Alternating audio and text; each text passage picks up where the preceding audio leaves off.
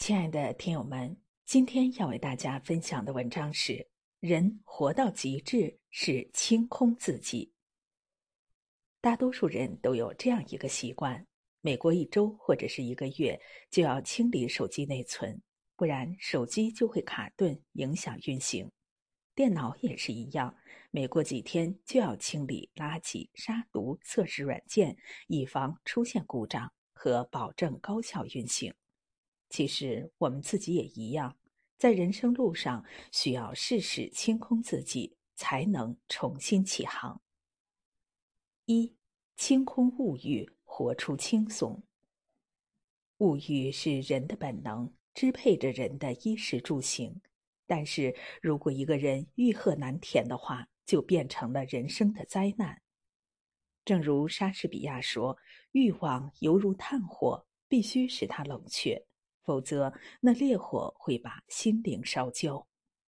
前些年的一个双十一，当所有人都沉浸在买买买的狂欢中，有个男子却爬上了高楼的楼顶，想要跳楼。原因是他妻子前年花费二十多万购买名牌香水和衣服，这几年变本加厉消费，他的经济能力实在负担不起，感到人生无望。妻子不断膨胀的购物欲，把丈夫逼上了绝路，差一点就成了杀人的刽子手。当一个人的欲望之火燃烧起来了，如果愈加放纵，那么就会使它燃烧的更加旺盛，最终毁人伤己。只有釜底抽薪，清空欲望，才能换来幸福和活得轻松。上个世纪伟大的文学家、思想家鲁迅先生，不但是畅销书作家，还是教育部的官员、大学教授。专门研究过的专家算过一笔账，他每个月的收入等于现在人民币的四万元左右，一年下来就是五十多万了，相当于高级白领的收入了。但鲁迅先生的日常生活非常简朴。平常穿着旧衣服，上面还有补丁。大冬天里穿一条单裤，而且一穿十多年。有一次，鲁迅的母亲做了一条新棉裤，偷偷的放到鲁迅的床上。结果鲁迅回来看到了，把新棉裤还给了母亲。母亲找到鲁迅的好友孙复元，让他把新棉裤拿给鲁迅。孙复元只好硬着头皮找到鲁迅，劝他换条新裤子。鲁迅说：“我不仅不穿棉裤，你看我的棉被也是多少年没有换的老棉花，我不愿意换。你再看我的铺板，我从来不愿意换藤棚或者是棕棚，我也从来不愿意换厚褥子。生活太安逸了，工作被生活所累。”就连他的房中也只有床铺、网篮、衣箱、书案几样东西。鲁迅的钱都用在哪里呢？绝大部分用来购买书籍和资助学生、友人、贫困者。鲁迅先生的生活简单，但是他活出了幸福的模样，因为他的精神富足。菜根谭上有句话：“心不可不虚。”虚则义理来居，心不可不实；实则物欲不入。物欲很像一个侵略者，当你心灵空虚的时候，他就来侵犯你，入主你的内心。所以，我们需要充实内心，让内心变得足够强大，物欲侵略者才能不战而逃。一个人充实内心最简单的方法。莫过于清空物欲，学习成长。所谓“心无物欲，即是秋空寂海”。坐有琴书，变成十室丹丘。二清空圈子，活出素简。作家连岳讲过一个故事：一位女读者给他留言，抱怨老公特别热衷社交。说她老公每个月发的工资几乎全部用于社交，如果她阻挠，老公就会和她发生激烈的争吵。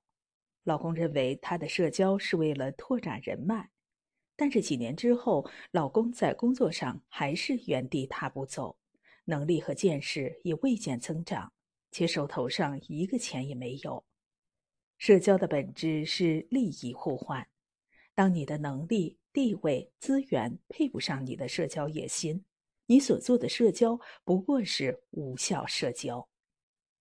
有句话说得好：“庸者沉溺社交，智者独立思考。”民国第一才子钱钟书不喜欢社交，平日拒绝加入各种圈子。有一次，一位政府的高员派人请钱钟书去赴国宴，钱钟书一连拒绝了好几遍，说：“我不去，我很忙。”把邀请的人打发走后，他回到书房里继续埋头写作。正因为他把时间和精力都用在学习、磨练自己的写作才能上，才为世界留下了永垂不朽的名著《围城》。一个人在社交圈子投入太多心力，就会错过更多有意义的事。不如放弃无用社交圈子，把这部分精力和时间用在陪伴家人、打磨事业上，成为更好的自己。家人闲坐，灯火可亲，三两知己，慢度余生，如此便足矣。三清空烦恼。活出欢喜。听过一句话：如果你不给自己寻烦恼，别人永远不可能给你烦恼。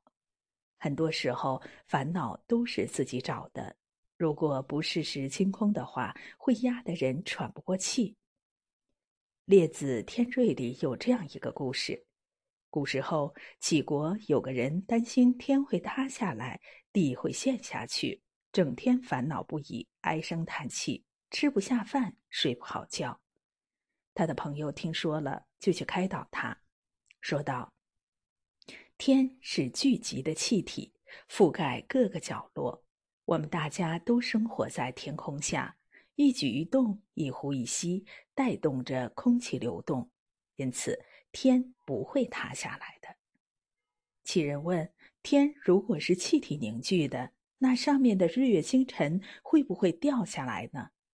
朋友说：“日月星辰不过是空气里发光的东西，就算会掉下来，也不会伤害什么。”其人松了一口气，问：“大地是实实在在的，如果有一天大地塌陷了怎么办呀？”朋友说：“大地是土块岩石堆积形成的，填满了每一个地方，根本就没有空隙，它往哪里塌陷呢？”七人听后，长长的舒了一口气，心中的烦恼一扫而光，高高兴兴的回家过日子去了。万幸，杞人有这样一个好朋友，对他进行开导，帮他化解烦恼。如果没有这个朋友，杞人将终生深陷烦恼，活得非常拧巴。《新唐书》里说：“天下本无事，庸人扰之而烦耳。”其实，烦恼最喜欢寄生在闲人身上。当你忙得脚不沾地，那些烦恼自然不会光顾你。除此之外，可以像林语堂说的：“人生不如意事十之八九，常想一二，事事欢喜。”当不可避免的烦恼来临时，不去想它，烦恼自然清空。与此同时，去想让你欢喜的事情。当你内心充满欢喜，烦恼也就像雪花一样融化了。四，清空过去，活在当下。每个人的人生都是起起伏伏，充满了坎坷泥泞。回首过往，每个人的人生都是一部苦难史，不堪回首。南非前总统曼德拉曾经是南非的民族斗士。因为领导人民反对白人种族隔离政策而入狱，白人统治者把他幽禁在大西洋上的罗本岛上，长达二十七年。看押他的狱卒对他极尽虐待和折磨。后来，迫于世界舆论的压力，曼德拉被释放了。一九九一年，曼德拉成功当选南非总统。在总统就职典礼上，他邀请了三个曾经虐待过他的狱卒担当嘉宾。